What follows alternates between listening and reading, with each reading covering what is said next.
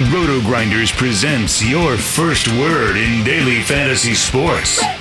The Morning Grind. Stevie TPFL and company are here to jumpstart your analysis on today's DFS slate.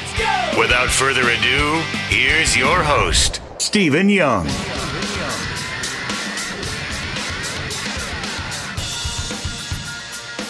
What is up, everyone? It is Monday. It is July. It is the 14th of July, and I am not Stevie PFL. I am Grant Nefer. I'm taking over from today. I believe he's out on a little baby moon, uh, having having a kid fairly soon. Wants to take a few days more off of work, even though we had the All Star break. But it's well deserved for him. He knows what he's doing, and he crushed NASCAR this weekend. But I am taking over from today. He'll be back tomorrow, and I am joined by Jordan Cooper. I actually don't don't even know your. I know I know your screen name's Blender. I can't actually remember what your ne- real name is. you got it right. It doesn't really matter. It doesn't really matter at this point. I mean, as, as long as you follow me on Twitter at BlenderHD and uh, and go with uh, hashtag play wherever you want in, in GPP, you'll be fine. Yeah, well, uh, yeah, I don't think my my screen name's basically my name, but uh, people actually thought my last name was spelled G Nefer for the longest time, and some people still do. So if you're listening right now and you think that's my last name, it's not. It's the G is not there. But in any case, welcome to another edition of the Morning Grind and our sponsor, Fantasy Draft. If you haven't signed up for Fantasy Draft, making bad life choices, sign up using the RG link. Get free premium over there. Get free contests that we occasionally run. Uh, I got to go see or hang out with Drew Brees once over on Fantasy Draft because I signed up through RG. So do that and they have a nice little $7,500 home run. Only three outfielders, three infielders, three utilities. So you can really build whatever you want. So play over on our sponsor, Fantasy Draft. Apparently, Rake Freeze coming soon, so stay tuned for that. But we only have a 10 game slate, so we had a little bit of time to mess around. But I'm ready to get into this. You ready, Jordan? Sure, let's go. What do I call you? Do I call you Blender or Jordan? Yeah, call me call me whatever you want, as long as I'm on the top of GPPs. I don't care. All right, sounds good to me. Let's start off with the first game. It is the Dodgers versus the Phillies here. We have Kershaw going up against Eflin. Uh, let's see, a 10 implied team total, 10 and a half implied team total here. Uh, let's start off with Kershaw. Oh, wait, no, it's not 10, whatever it is, whatever the implied total is. Uh, let's start off with Kershaw here. He's the favorite going up against a Philly team obviously a great pitcher. Don't know how late he's going to go into the games. Like great real life pitcher, but not huge K rate. You got any interest in Kershaw at his high price tag? Well, I'm not sure if it's even going to be Kershaw. I, I, know some sites are listing Buehler, uh, so I'm I'm not exactly sure. I, I mean, I see Kershaw, but I would much rather play Walker Buehler against the the Phillies than Kershaw. I think 10.7. I think he's still getting the price tag up for who he used to be. Uh, but I don't have a problem necessarily playing him against the Phillies if I'm going to pay up at pitching because we'll see going going down this slate that there are a lot of pay down options, but not the greatest of pay up options. Everyone has kind of a little bit of a flaw, either with uh, who they are or uh, the matchup. But uh, you know, I I would not be opposed to Kershaw at sub ten percent ownership against the Phillies team that has a higher strikeout rate. So I think See, the problem with Kershaw is that his ceiling is is so much lower for his price tag that I could see him getting eight strikeouts, but typically I don't want to pay 10K for eight strikeouts. Yeah, no, there's just really not a ceiling with him. And it'd be different if he was going late into games and had potential for a complete game here. But I mean, it's, it's pretty much the same thing on every single slate. If he's at super low ownership, then yes, you can play him. Uh, but this is a weird slate where we have a lot of big run total teams like great hitting weather all over the place. You want to pay for those big bets that can get home runs. So I'm crossing him off my list probably entirely. If Buehler's there, that's a completely different story. Um, if Buehler is pitching, which I'm not seeing anything, he's around the same price tag. I would love to play Buehler, but uh, Kershaw, no, no chance I'm going to play him. Uh, what about on the other side? Eflin, still for some reason 8.2K, even though he's been trashed this year. Any interest in him? I'm, I'm more interested in the Dodgers lefties than he. Yeah, no, he's he's trash versus lefties. Let's just get to the bats here. Obviously, Eflin just horrible numbers versus lefties all season long. Horrible numbers against lefties in the past.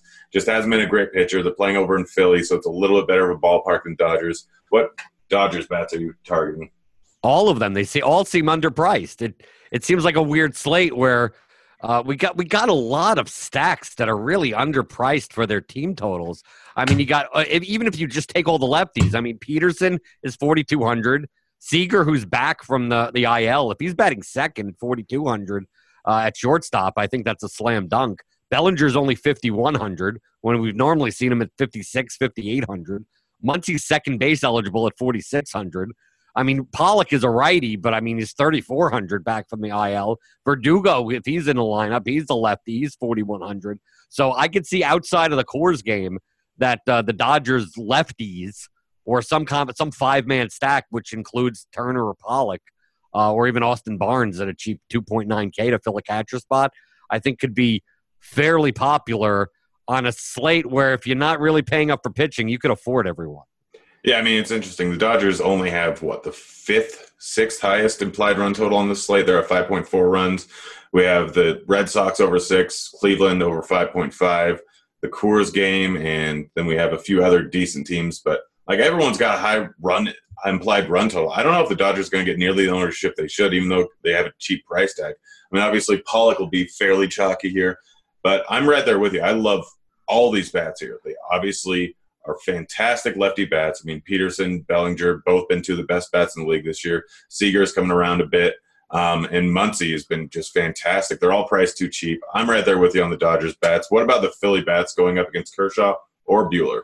Well, typically against Kershaw, although I'm not going to play him, I don't like stacking against him. He does get enough strikeouts. He does limit hard contact that I don't think that he'll he'll get blown up for eight runs. But if I were to choose, uh, I mean, the Phillies' prices are cheap on the uh, the righty side, where you can fill the third base spot with Kingery. Segura's uh, 3,800. I mean, look at these guys. I mean, Rhys Hoskins is 4,200. Realmuto's catcher eligible, uh, 3,800. Um, I wouldn't take four of them, but I wouldn't be opposed on a one-off basis of plugging one of these guys in uh, and and looking for the one bomb that he gives up. Yeah, yeah, no, I'm right there with you. I mean, Hoskins is probably my favorite, followed by Realmuto. Those price tags are just too cheap, so one off bats on the Philly side. I don't really have a problem with anyone outside of probably Bruce, Hernandez, and maybe Harper, but Harper's even still pretty cheap at 4,100. So I'm right there with you. Let's move on to the next game here. It is the Red Sox versus Toronto. We have Thornton going up against Porcello.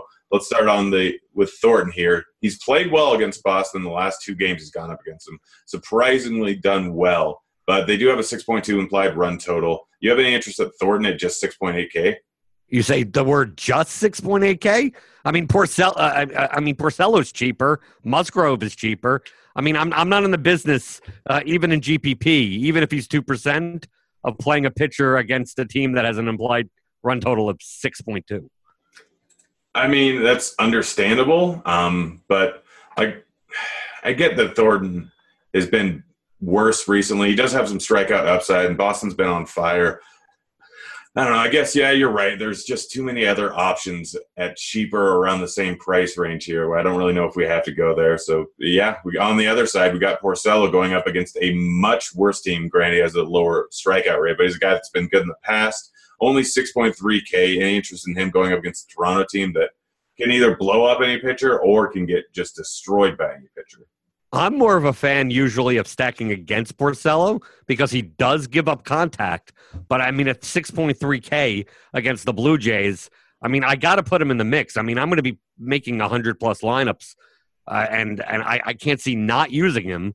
But I also have a, a predilection of uh, of if the, the the Jays bats are going to be virtually unowned against him. Like I have no problem doing that as well in my hundred lineup mix.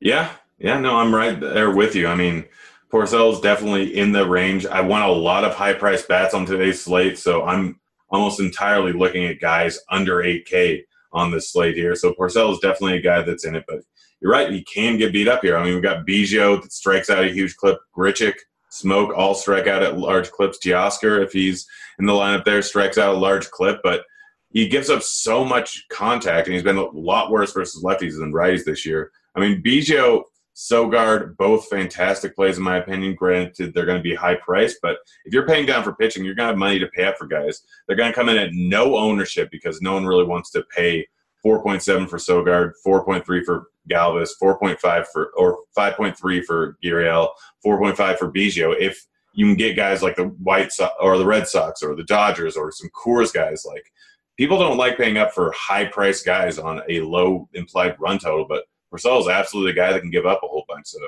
I'm right there with you. What about over on the Red Sox side? Are you going to be using any of these bats, even though Thornton's done well against them the last two games? I mean, that implied total is so darn high. Yep. The problem is, is that it's high and the prices are high. Uh, the only reason I could see using the Red Sox uh, as a stack, like as a five man stack, is if the aggregate stack ownership is going to be so low because People are going to be on the Dodgers. They're going to be in the, the the Wrigley game. May have a ton of wind. The Coors game. So I mean, I could see a guy like Rafael Devers at 5500 being sub eight percent owned at that price. I could see definitely see Bogaerts at 5300 being sub five percent owned. I think Betts and and Martinez and Benintendi will will get some ownership, but I mean, no one's going to pay 4700 for Christian Vázquez.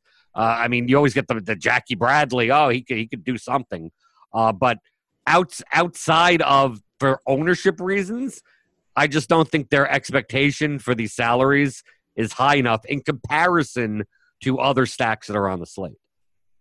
I mean, yeah, I could see that. I mean, the problem is 6.2 is too high. Thornton still gives up a whole bunch of hard contact. Obviously, a bunch of guys in this lineup can hit bombs. I mean, JD, Bogaerts comes in at too low ownership because every single day he's just cheaper or sorry, more expensive than Mookie and JD. And same thing with Devers. Devers has been absolutely crushing since uh, before the All Star break, and like he's just playing really well going up against a guy that gives up a whole lot of hard contact.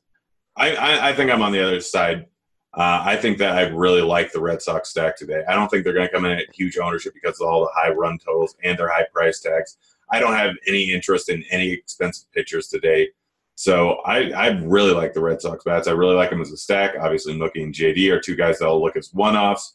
And I'm willing to use most of these guys. And I mean, if you really want to make it cheaper stack, just throw JBJ in there at 3.8K uh, instead of a guy like JD or Mookie, and you automatically have a different stack. So, but um, they're also expensive. Like they're all outfield eligible. Like the problem with the, the Red Sox that I have with stacking them is that like I don't like using all three outfield spots in a stack because it's so much high opportunity cost that it's like the only way I can make that five man stack is taking Devers, Bogaerts, one of two of the three outfielders, and then just overpay for Vázquez or play uh, Ch- Chavis or Holt at home, not guaranteed in the ninth inning with the bottom of the lineup. It just like I I like the Red Sox. It's just that I I can't see putting the stack together with like I, I'd want to play all three outfielders, but I know that's probably a suboptimal move.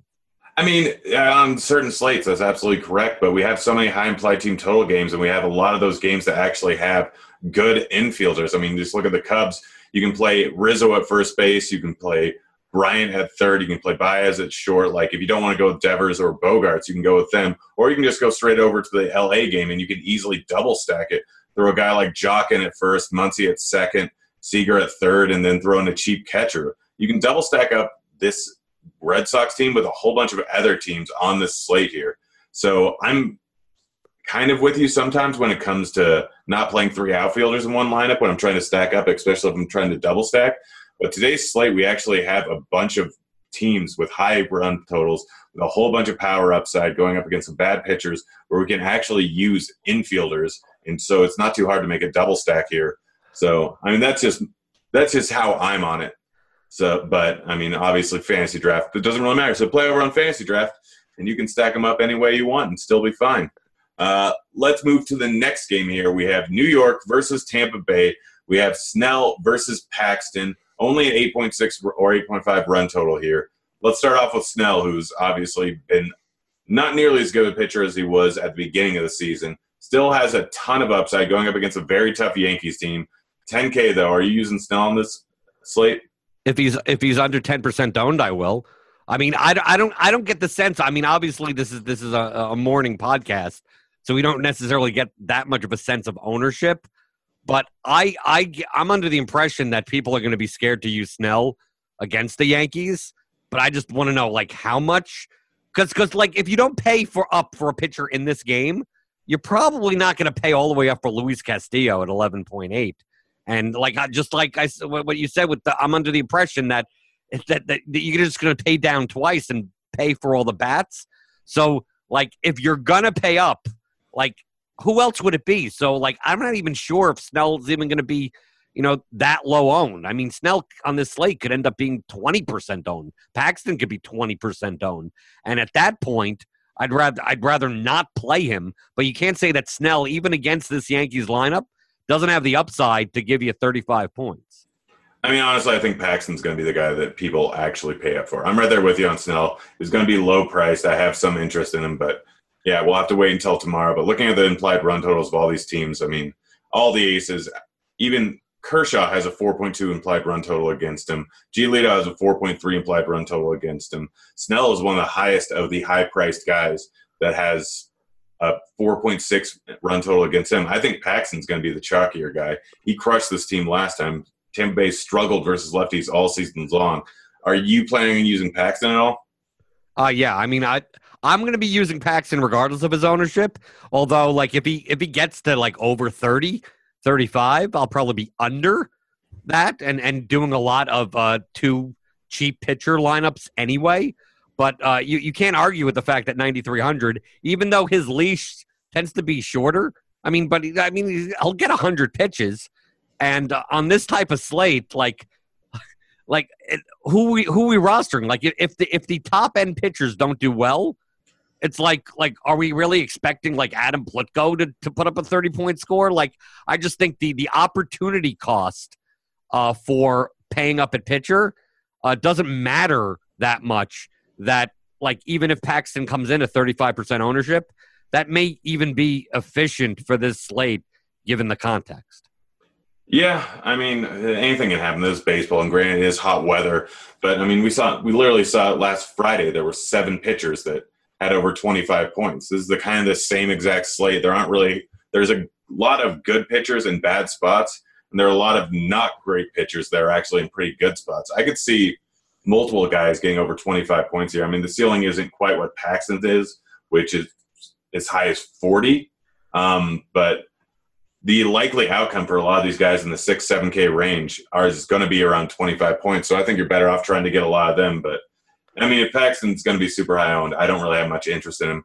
Granted, he's going up against Tampa Bay. He's had some struggles recently, and he did just crush this team last game. But it's being played over in New York this time, which is not as good of a park, or it's a much better ballpark for hitting here.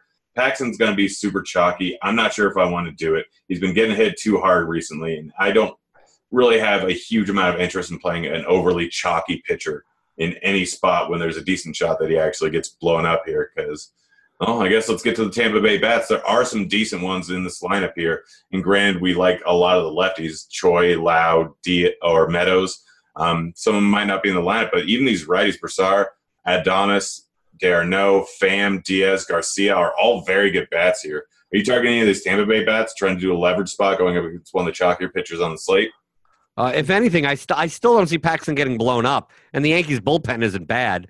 I mean, I like d'Arnaud if he's batting third because he fills a catcher spot. I'm not going to fall into the trap because if Meadows doesn't start and we have this uh, uh, Guillermo Heredia leading off at 2,500, like I'm not plugging in that zero because it's inevitably going to happen.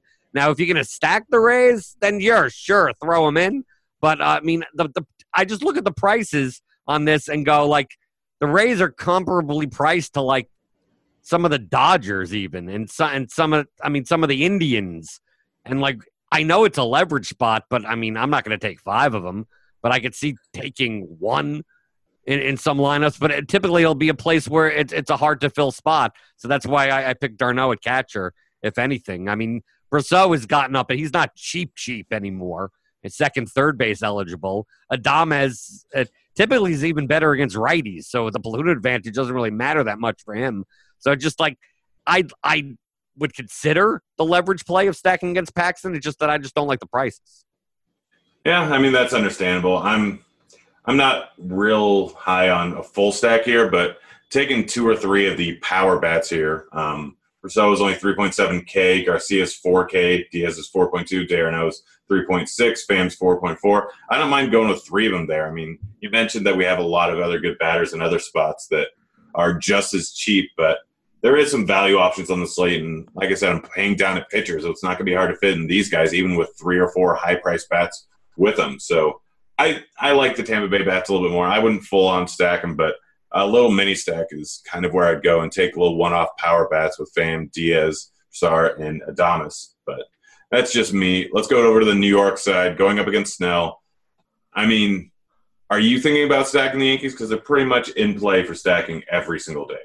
Well, not with two first basemen eligible. I mean, if Voit and Encarnacion are both in the lineup, it's going to be hard to stack with the three five guys, you know, in that spot. I mean, out of anyone, I think uh, the underowned guy. I don't even know if he's going to. It'd probably be underowned given the context of the slate going against Snell. Is taking Aaron Judge at forty six hundred because if there's anyone that's going to hit a bomb off of him in Yankee Stadium, it's going to be it's going to be Judge. But outside of that, like you, yeah, Gary Sanchez forty four hundred fills a catcher spot, but out I, I just don't see playing any more than one or two of them if I wanted to on a 10 game slate where, you know, there are plenty other pitchers to, to, to pick on that Snell could have an average outing, and it's not like the Yankees even get there.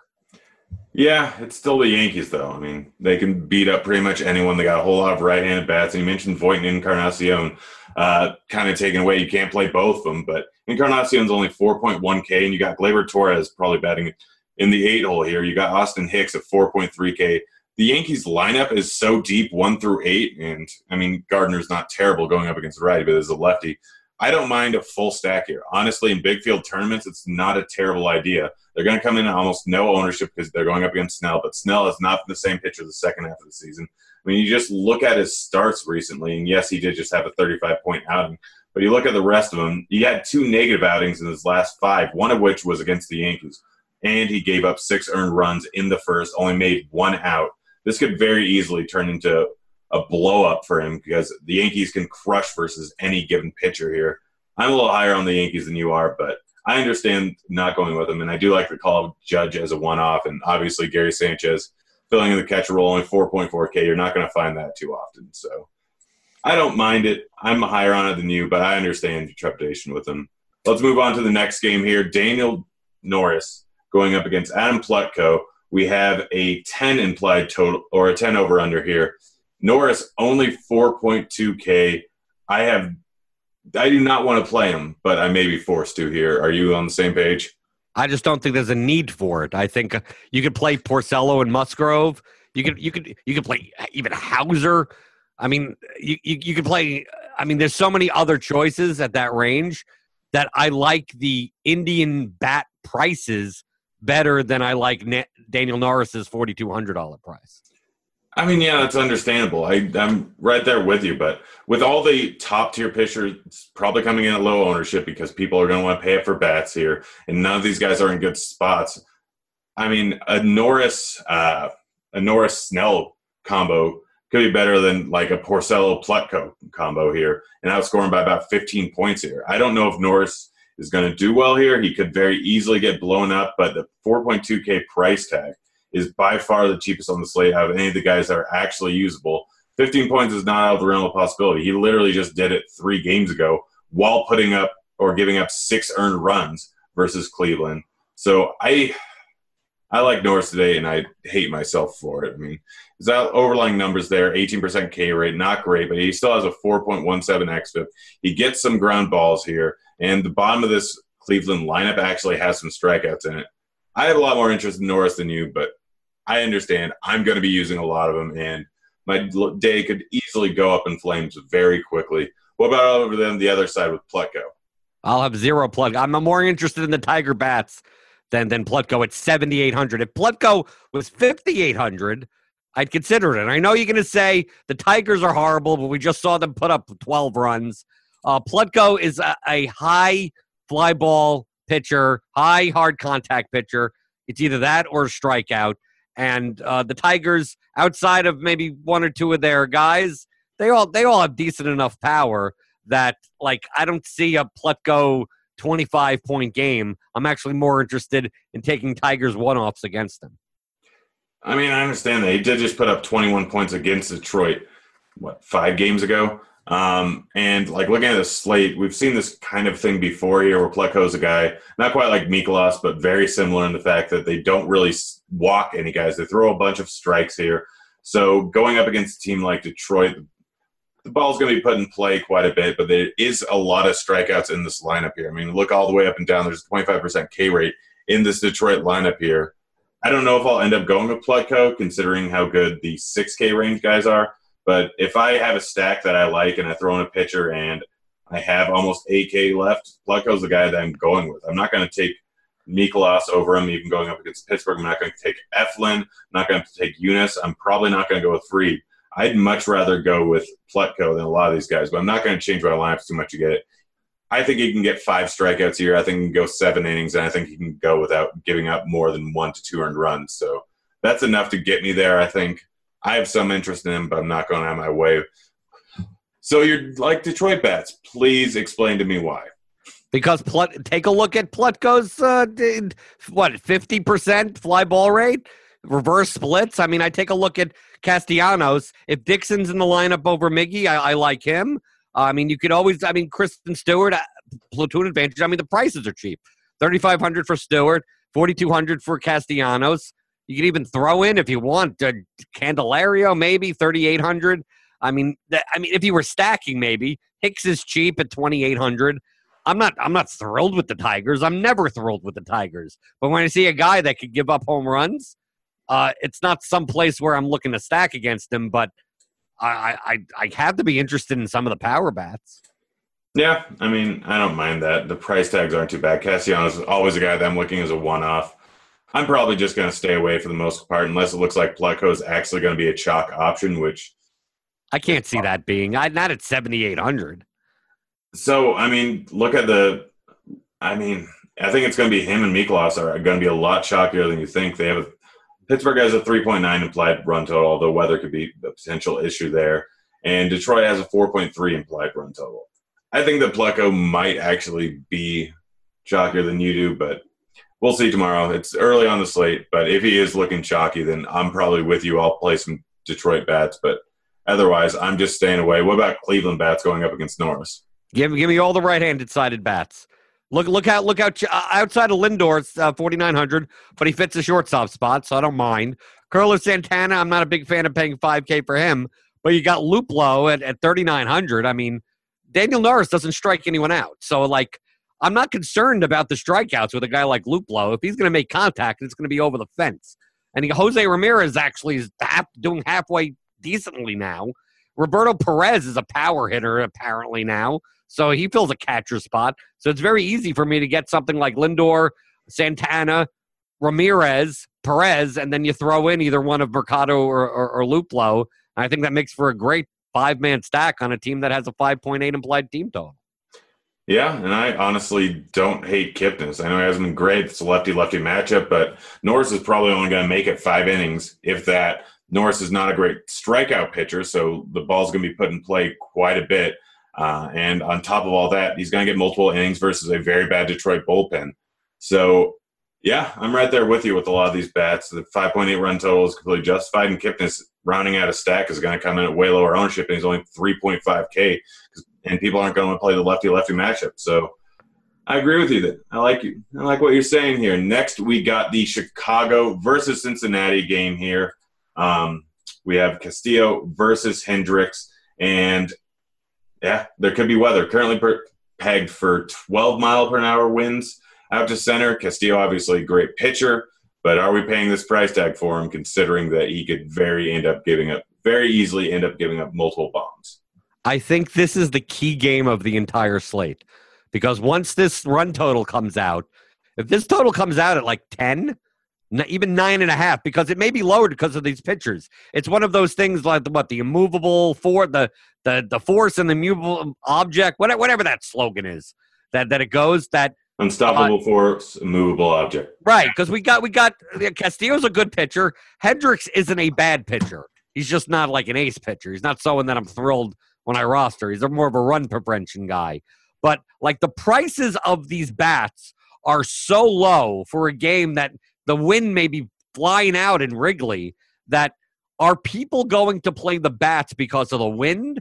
Or if there's wind, are people going to be less inclined to play the bats because they're good pitchers and also because of the Coors ownership?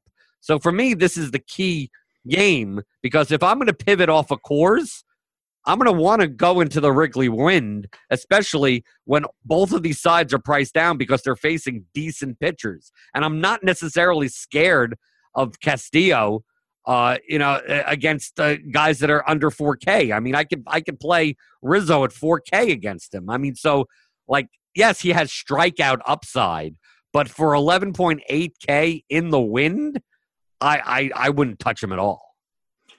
Yeah, yeah, I'm kind of right there with you. And uh, we did get some early uh, lines of this game, currently set at 9.5, which sounds about right considering the pitchers here.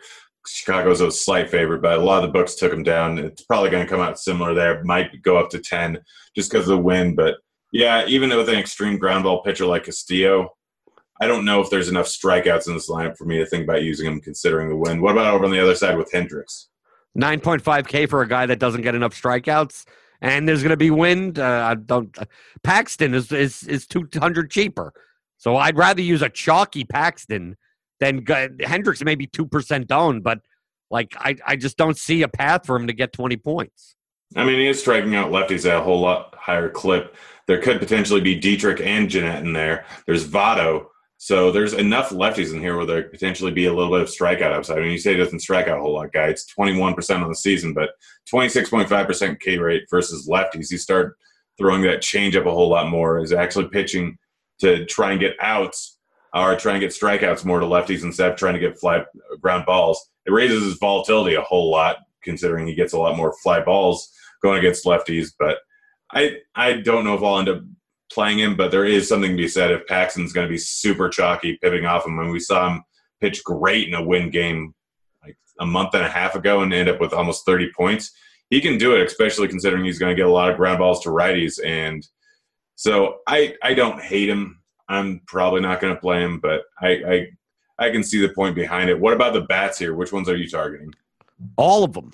If it's if it, if this game is going to be in the wind and is going to get lower ownership due to the pitchers and due to Coors, I can't ignore these prices. I mean, like I'll I'll take anyone with a decent enough fly ball rate. I mean, on the Reds, Winker's thirty three hundred, Suarez is thirty nine hundred, Scooter's thirty one hundred, Puig is forty one hundred, Dietrich is thirty four hundred. I mean, like I I can't say no to these prices. I mean, you could stack you could stack the Reds and take two 10K pitchers. So uh, there, there's there's there's a chance that even though Castillo and Hendricks are decent pitchers, that fly balls turn into home runs. So like, I could you could take one ups, you could take a stack, even on the Cubs side. I mean, you could Schwarber thirty six hundred. I, I mean that that that could be a home run. Baez's fly ball ability at forty one hundred, Bryant at forty two hundred. I mean, I just take a look at all the entire lineup, and I go, you could you could make a case for five man stacks. You can make a case for one ups. You can also make a case of fading the game altogether. So to me, it's all about what's this win going to look like? What's the ownership going to happen? How much is that is going to get sucked out of the Coors game, as well as like maybe the Dodgers, uh, and then deciding from there. Yeah, yeah, I'm kind of right there with you. I'm mostly targeting lefties for the Reds. I mean, Hendricks has always been an incredible ground ball guy. He switched up his pitch type going up against lefties this year, so he's actually given up a bunch of fly balls. 40% fly ball rate, 40% hard contact rate. Like I said, he doesn't he strikes out lefties at a much higher clip. But having Winker in there with a decent amount of power, having Votto in there, having Gennett in there, having Dietrich in there, all those guys can hit bombs. And all of them are pretty decent fly ball guys already. Any one of those guys can have a home run here. I think a lot of the righties are going to end with ground balls. I think Hendricks is going to be trying to get ground balls because of the ballpark and because of the wind. So I'm more targeting the lefties, but yeah, pretty much anyone's in play because those price tags are just stupid. I, I, don't understand them at all. And Chicago side, yeah, you mentioned it. Everyone's too cheap. Everyone's too cheap. Shore was 3.6K. Baez is 4.1K. Bryant's 4.2. Like, no one's expensive here. So, and you're going to get Almora if he pops the lineup for just 2.7K. Even going up against Castillo, I could see them uh, doing well, but I'm probably more focusing on the lefties, the Reds in this game. Yeah, to me, it's a price play. I think they're they're they're cheap because they're good pitchers. But if this if this game had 12 mile an hour wind blowing in, we'd be talking about the pitchers and not even caring about the price of the bats. Yeah, we'd lock in both these guys probably. Right there with you. Uh, let's move on to the next game here Atlanta versus Milwaukee. We have Fried versus Houser here. Let's start off with Fried here. A five implied run total against him. Pitching grade at the beginning of the season has not been the same recently, but only 7.2K. Are you using this guy at all? Uh, if if Fried is going to be under eight percent owned, I will be three times the field on him because I think uh, the main pa- the main threat for the Brewers are, are the lefties: Yelich, Grandal, Moustakas and uh, and Thames if he's in the lineup, but most probably Aguilar would play. I think people are going to be scared to play Fried against a five implied total, and typically people are scared to play pitchers against the Brewers. Uh, I could see him being low owned uh, with Porcello, Musgrove, Mikolas, all the other cheaper pitchers out there that, like the Brewers have shown that they can strike out like as the best of them. So I wouldn't I wouldn't put it past thinking that Fried could could have an eight strikeout performance. Now he also has a has a chance of giving up eight runs. So that's why to me it's the the ownership that matters the most. That if if no one's going to be on Fried and people are going to be taking bats against him, like I have no problem in in a mixed 100 lineups. You know, I don't mind playing 20 25% of him if he's only going to be 6 to 8% owned. Yeah, he's one of my favorite guys on the board here. Uh, should come in a little bit lower on. This guy has very good stuff, and the biggest thing going up against Milwaukee is the fact that like the left-handed power that ballpark's great for it, and Fried only has a 19.7% fly ball rate versus lefties. Pretty much the same versus righties. Huge ground ball pitcher. So I'm not really worried about the home runs here. So all these power bats that Milwaukee has, they can't. You mentioned it already. They can strike out at a decent clip here. So I really, really like Fried today. What about over on the other side with Houser? I I I can't touch Houser against the against the Braves. I think the Braves are a better hitting team than the Brewers. And although the bats on the Brave side are expensive, so I don't think that many people are going to play them. Like I'm not thrilled about playing. It's the same thing with like Daniel Norris at 4200. Just that Houser, who's now turned into a starter, like he's not going to have the the longest of leashes if he's not pitching well. And I just think there's too much variance at 5,300 that I, I could play two cheaper pitchers and I don't need him. Yeah, right there with you. No interest in Houser at all, even though he is really cheap. He has not been great since he's put into the starting rotation here. He has good season numbers because of how much work he was doing out of the bullpen. But overall, like he's not been doing well as a starting pitcher here. Probably going to get yanked after four innings. Milwaukee has a very good bullpen. I have no interest in Houser. I have no interest in any of the Atlanta bats outside of maybe Freeman. They're too expensive, and I don't see a huge amount of upside going up against a good bullpen too. Are you using any Atlanta bats? The, the only re- to me the only reason that I would consider using Atlanta bats is if if they're going to be a two percent owned stack because of their prices. Uh, I could take a shot on it, but like you said, outside of Freeman, I'm not paying fifty one hundred for Donaldson. I'm not paying five K for Swanson.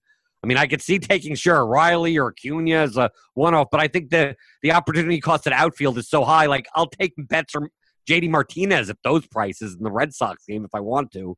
It's it's it's more that I would love to love the Braves in this matchup, but the prices make me not want to play them. Yeah, yeah, right there with you. I'm just mostly crossing them off. What over on the other side with Milwaukee? Well, Milwaukee, if you can attack Fried, I mean, it would be like someone like Braun or Aguilar, which I'm not thrilled about playing him because he'll get pinch hit for at some point. Uh, I mean, Hiura batting seventh at 4,600 seems way too overpriced. I mean, you could play Cain, but I'm not a big fan of playing him outside of a stack because he really doesn't have like power. Uh, so, and obviously, you could always make a case for Grandal at 4,500 because he fills a catcher spot. But uh, there, just are better spots on this slate than to, to, it's not that I'm afraid of Fried. It's just that they're just better spots than Milwaukee taking like the lefty bats without the platoon advantage. Yeah, right there with you. I'm just Xing them off. Let's move on to the next game. Uh, St. Louis versus Pittsburgh. We have a 8.5 implied run total or a total lowest on the slate, I think, or second lowest on the slate here. Uh, we have Musgrove going versus Mikolas. Musgrove priced at 5.8K. We already talked about him a little bit. You're using him, I'm guessing. Yeah, I always use Musgrove. Musgrove is my guy because I mean he should. Truthfully, like even in this this matchup, which the Cardinals are are a bad team, uh, he shouldn't be five point eight k. Like you get, you can make the case that he should be seven k in this type of matchup. And he's just criminal. Uh, I don't want to say criminally underpriced because he's not that great of a pitcher, but but he is underpriced against a a, a Cardinals team that that righty righty like they're they're not all that great. I know they they did some damage to Greinke uh, uh, the past day, but like I've played Cardinals bats so much this season. I know how bad they are because I, I see my green number going down. Uh, so, uh, and I'm not that interested in the Cardinals bats, even at their prices, because there are other cheap bats on this slate. So I don't even see playing the bats. So uh, now, if Musgrove turns out to be 30% owned or something, I temper my exposure to him. But I think more people will be interested in, in like Porcello, that Musgrove's ownership may get into like maybe the 15 to 18% range. And then I could see playing a little bit over the field of that. Yeah, yeah, I'm right there with you. I'm using quite a bit of Musgrove. A lot of varieties in this lineup. He's much better versus varieties, and he just doesn't walk guys. So I'm a little bit less worried. The only time St. Louis ever does damage is when they walk a lot. They got probably I'll have O'Neill in the lineup. That's a whole lot more K upside here. Musgrove is too cheap. What about over on the other side with Mikolas? 8K. I can't pay 8K for a guy that, like, the, the Pirates don't strike out enough. Uh, they got enough lefty bats in their lineup that I just, that they're better option. If Mikolas was 6,500, I consider it. But I don't consider he, he's the type of pitcher that if he if he gets hurt in one inning, like he just doesn't get enough strikeouts to get out of that hole. So I, I think it's more Mikolas is avoiding landmines than you're you're rostering him to get 20 points. Yeah, yeah. I'm not I'm not using him. Don't see upside. His price is too much. I could it's him and Pleco are kind of the same thing. If I have the exact same price ta- or amount of money left, I might throw him in, but I don't really have any interest in using him, even with him having one of the lowest implied totals on the slate. What about Pittsburgh bats? No one ever plays Pittsburgh bats. That's the reason why you should play Pittsburgh bats. Uh, I don't think anyone's playing Josh Bell at 5,300 on this slate with, with all the other options that you could have at first base. Uh, I think you could always take a one off, plug him in, Corey Dickerson with the platoon advantage at 3,600. I mean, you could make a case for anyone individually. Colin Moran at 3,700. I don't see it as a stack, but the Pirates, like, it doesn't matter who they're up against. They're always low owned. So uh, that would be the only case for them. If, if I see any of these guys more than than seven percent owned, then I wouldn't play them. But I, I, just don't see any of them getting that. Yeah, and people generally don't stack too much against Mikolas. So yeah, I'm right there with you on Pittsburgh. I'll probably use them in big field tournaments, but that, that's my main exposure to them. That's just because they're going to have such low ownership because they only have a 3.9 implied run total. They're Pittsburgh, and people don't stack against Mikolas. What about over the other side with St. Louis bats? You said you don't really have interest in them, even though they're cheap. Even though they're cheap, but I could get Indians bats for that price. I could get. I just look at like that the Wrigley game. I could get bats at that price. So like I, have done this before. It's like, but what's the definition of crazy? Doing the same thing over and over again and expecting a different result. And that's what I've been doing with the Cardinals a lot of this year. And although individual guys could go off, like the stack is just not paid off like ever. If anyone, it would be like DeJong because he fills a shortstop spot. I know Carpenter has the platoon advantage, but he's been horrible. So I, I don't even know about paying for him. And they got a whole bunch of outfielders that just too much opportunity cost that I would want to have them. So like, yeah, they're cheap enough to stack. You could always play Goldie at 3,800, but you got a ton of other first basemen uh, I mean, it could happen. We've seen Musgrove get killed. The Pirates don't have a good bullpen. So, yeah, sure, the Cardinals could have put up 10 runs. But uh, if you made that bet every day, you'd probably be broke. Yep. Cardinals are dead to me. We're moving on. Uh, Sox versus Royals here. We got Giolito going up against Junis. We have a nine implied total here. Giolito the favorite here. Obviously, crazy expensive on the slate. Royals have been better recently, but there's some strikeout upside. Giolito's an ace. Are you using any Giolito here? I may have zero. I never lose Giolito. I come from the Cardi uh, bat uh, chat channel where Giolito, because once you take in his long term form, Giolito's. I know, I know he changed his pitches. I know. I, you don't have to tell me that this year is different than last year. But uh, at 11.2k, like he need he needs a perfect Giolito outing to pay that salary off, and with all the other cheaper pitching options, like I just to me, it, it just seems like there's all downside in that price. Like the best case scenario, even if he does get hit up a little, is he gives you 22 or something. I just don't see against the Royals. I know they're bad, uh, but I, I, just don't. I just don't see 35 points out of Gio. I, I never do. I, it's a guy that I, I rarely ever use until he's going to get under 10K, which DraftKings they're never going to do. Yeah, I mean, I used him a whole bunch in the last year and a half. Uh, his price tag makes it a little bit tough to use him, but I still think he's in play. I mean, he's a good pitcher. He has 40 point upside. Realistically, they'll let him go later into the game because their bullpen is absolute trash here.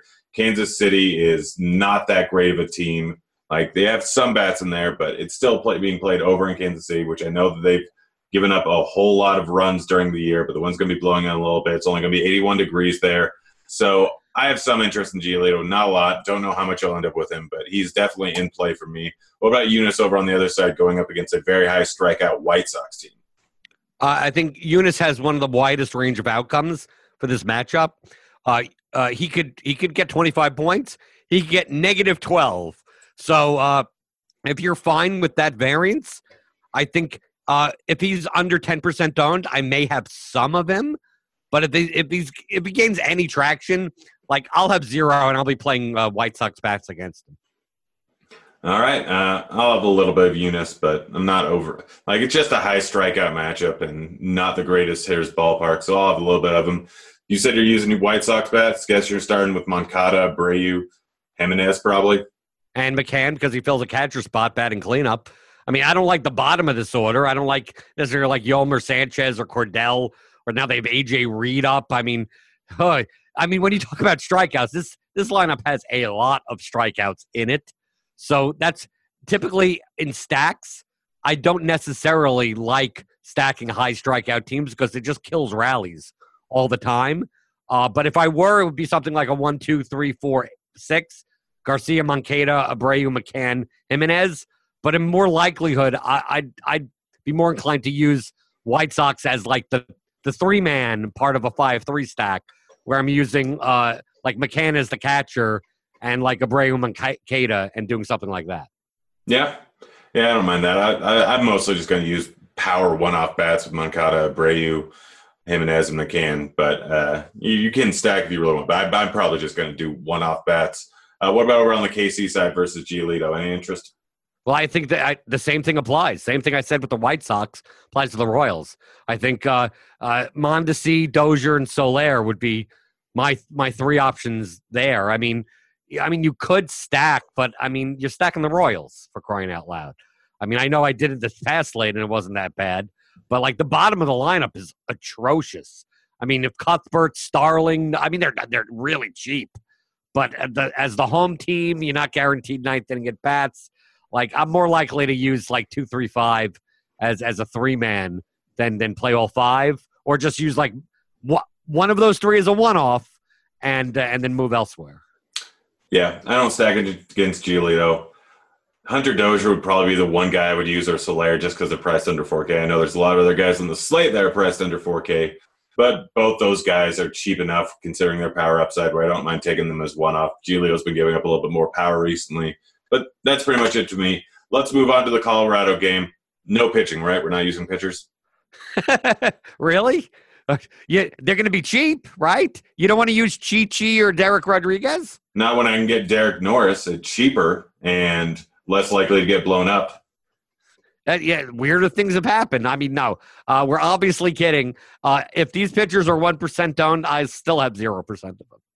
Yeah. All right, let's talk bats. Let's go San Francisco. Okay, we don't even have uh, with them playing the second game of the doubleheader. We're not even sure who's going to exactly be in the lineups. I mean, we can obviously guess the core of stuff, but it's quite obvious that uh, that the Giants bats are underpriced for Coors versus the Rockies, who are kind of normally priced for Coors. Uh, if you're going to play two uh, cheap pitchers, you can fit a Colorado stack. Uh, the problem is, is that anyone else that's playing two cheap pitchers is probably playing a Colorado stack. So I'm more inclined in GPPs to play Rockies one offs or three mans versus the stack in that type of lineup construction. But I think I'm more likely to play the five man stack on the Giants side only because you could then also pay up for pitching because, like Brandon Belt leading off in Coors uh, with the platoon advantage uh, for 4,400 seems like seems like a, a lock to me at first base. The only question is how owned is he going to be? Yeah, I mean the big thing for me is you say that people are probably going to be using two low price pitchers in order to get a Colorado stack in. We have the Cincinnati in Chicago game where they're all just ridiculously low priced. You can fit a four man Colorado stack in with a four man Reds or Chicago stack pretty easily here and still get one decent pitcher with one cheap pitcher. I don't know if exact. I mean, obviously, I haven't built anything yet, but uh, I mean, it's 88 degrees. It's Colorado, and it's two trash pitchers. Everyone's very much in play, both righties and lefties, all the way up and down the lineup. Like you can play anyone. Top guys being Dahl, Arenado, Story, Blackmon. D Rod's probably only going to come in for about three innings, and they're going to have that Giants bullpen. So I'm really not worried too much about lefties or righties when it comes to uh, with Colorado. I'm just going to play any of them. Over on the other side, Chichi's terrible to both sides of the plate. He's not a good pitcher at all. He's been better versus righties this year, but he has almost no sample size. We don't have a big sample size. We can assume he splits neutral, so slight upgrade to guys like Belt. Vogt if he's in the lineup, which if Posey's starting the first game, in likelihood it's going to be Vogt that's going to be starting the second game.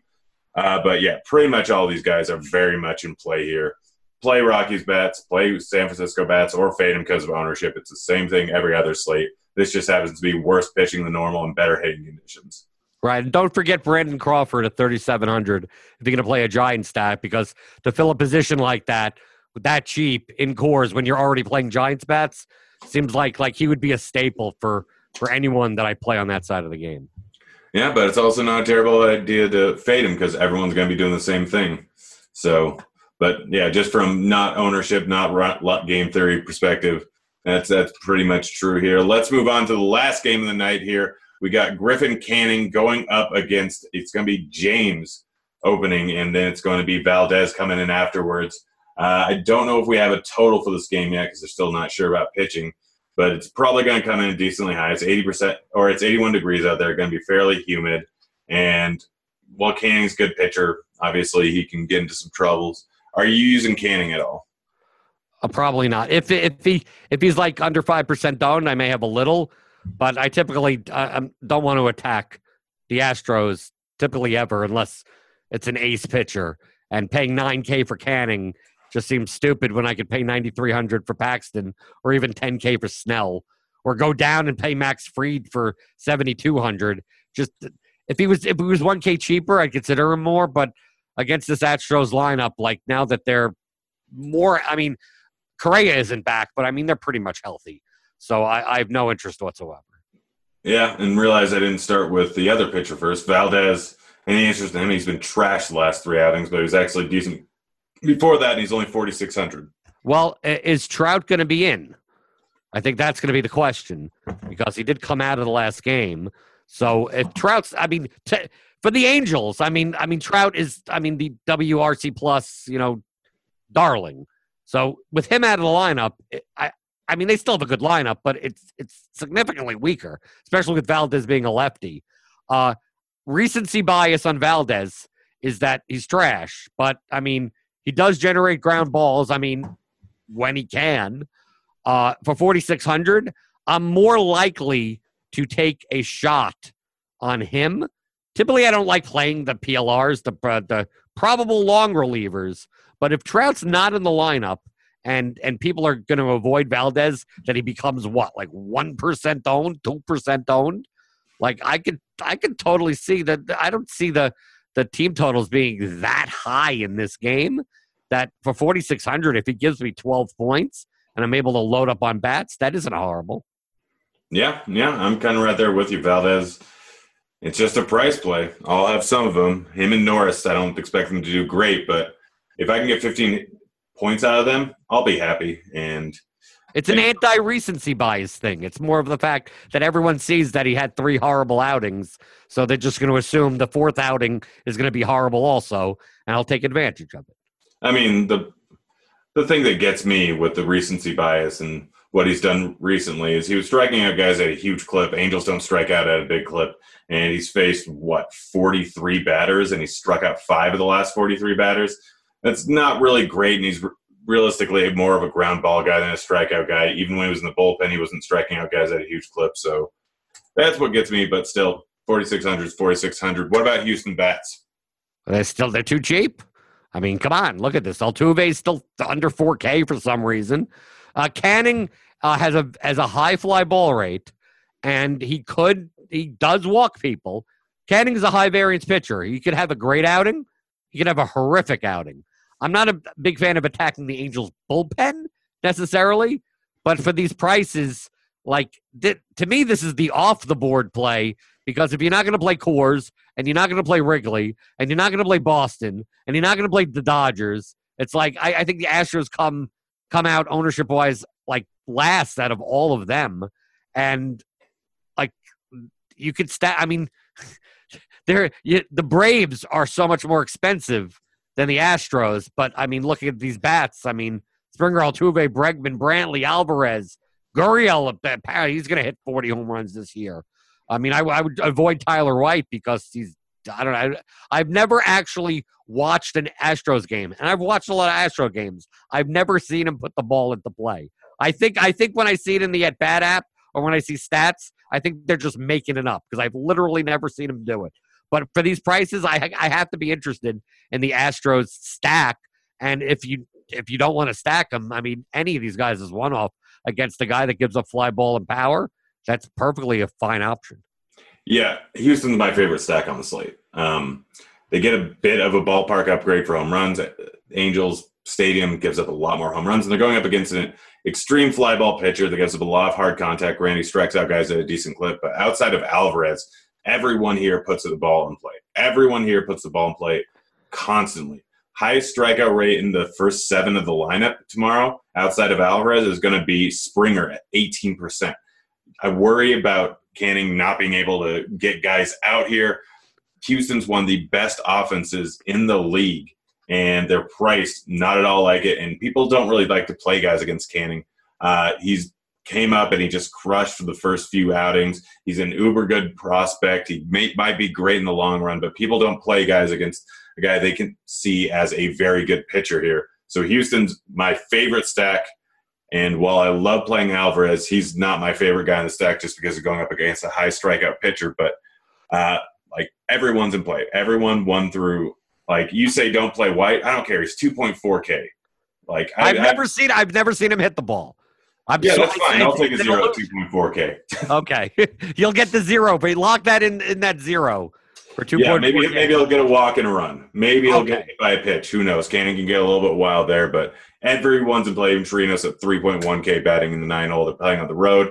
Again, very good home run ballpark. I love the Astros there. My favorite stack on the board. Lastly, we got the Angels. Obviously, Mike Trout may or may not play. Are you playing Angels, guys? Uh, yeah, how do you stack them when everyone's an outfielder? No, I mean, Trev's not playing. You only got three of them. Well, I mean, yeah, but I mean, I had, I, if anyone, I mean, I'll take one offs. I mean, Upton at 3,700 seems too cheap with the platoon advantage. Uh, I mean, you, you can make, I, I can't play Bour batting seventh against the lefty. I mean, I mean, Valdez is, is a, is a, a, a ground ball pitcher. So I, I need guys that can get the ball in the air. So to me, in this lineup, it's pretty much Trout and Upton, if Trout's even in. So, like with them all being outfield eligible, and he got a bunch of guys that really can't hit fly balls, uh, like one offs, but not a stack. Yeah, yeah, I'm I'm right there with you. I'm I'm love Upton, but outside of him, like I'm fine with Calhoun. I'm fine with Ohtani. James is going to come in and probably pitch an inning and a half, so they might get an at bat against a non-lefty. Valdez is probably going to be only in there for three to four innings in all reality here. So I don't mind the outfielders here. I like Trout. I like Upton regardless, but I don't mind Ohtani or Calhoun. And even Bour, I'm not terribly against, but that's pretty much it. All right, let's get to the morning grind game if I can remember exactly what it is because I forget things sometimes. But pitcher under 8K to get, what is it, six or more strikeouts? Uh, you're telling me. Oh yeah, I guess I'm on this way more than you. Uh, yeah, pitcher under 8K to get six or more strikeouts. Okay, I, I got to stay on brand with Musgrove. All right, I'm going with Fried. Pitcher over 8K to get under 15 points. I, I got to stay on brand with Lucas Giolito. Uh, that's what, if you're going to go that bold, I'll go with Castillo. Um, hitter over 4K to hit a home run. Over four or under 4K? Over 4K to hit a home run. Oh, that's nearly any. I mean, oh well. If you take a look at the slate, there are a lot of hitters that are under 4K. Yeah, but you got to pick. You got to pick one over 4K to hit a home run. Okay, I, I got to go with Brandon Belt. I'm going with Springer, hitter under 4K to get two hits. There's a lot of them, obviously. Oh Jesus, there's go, there's going to be a lot of them. Yeah, uh, wait, this is a weird slate. I, am gonna I'm gonna go with the chalk. I'm gonna go with Jose Altuve. Ah, darn, you took my guy. That's what I get for being host this time. Um, I'm going to go with Scooter Gennett. Uh, lastly, stack to get over 6K that's not in Coors. Or sorry, stack to get over six runs that's not in Coors. I know you're going to say Astros, so I'll give that one to you. I'll, I'll give it. I appreciate you. that. I, I, mean, I'm used to getting the one I want since I'm not normally the host. Right. I'll, I'll go with the Indians. I like it. I'm taking the Astros. I did not write them down because I'm not Stevie, but thanks for joining me, Cooper.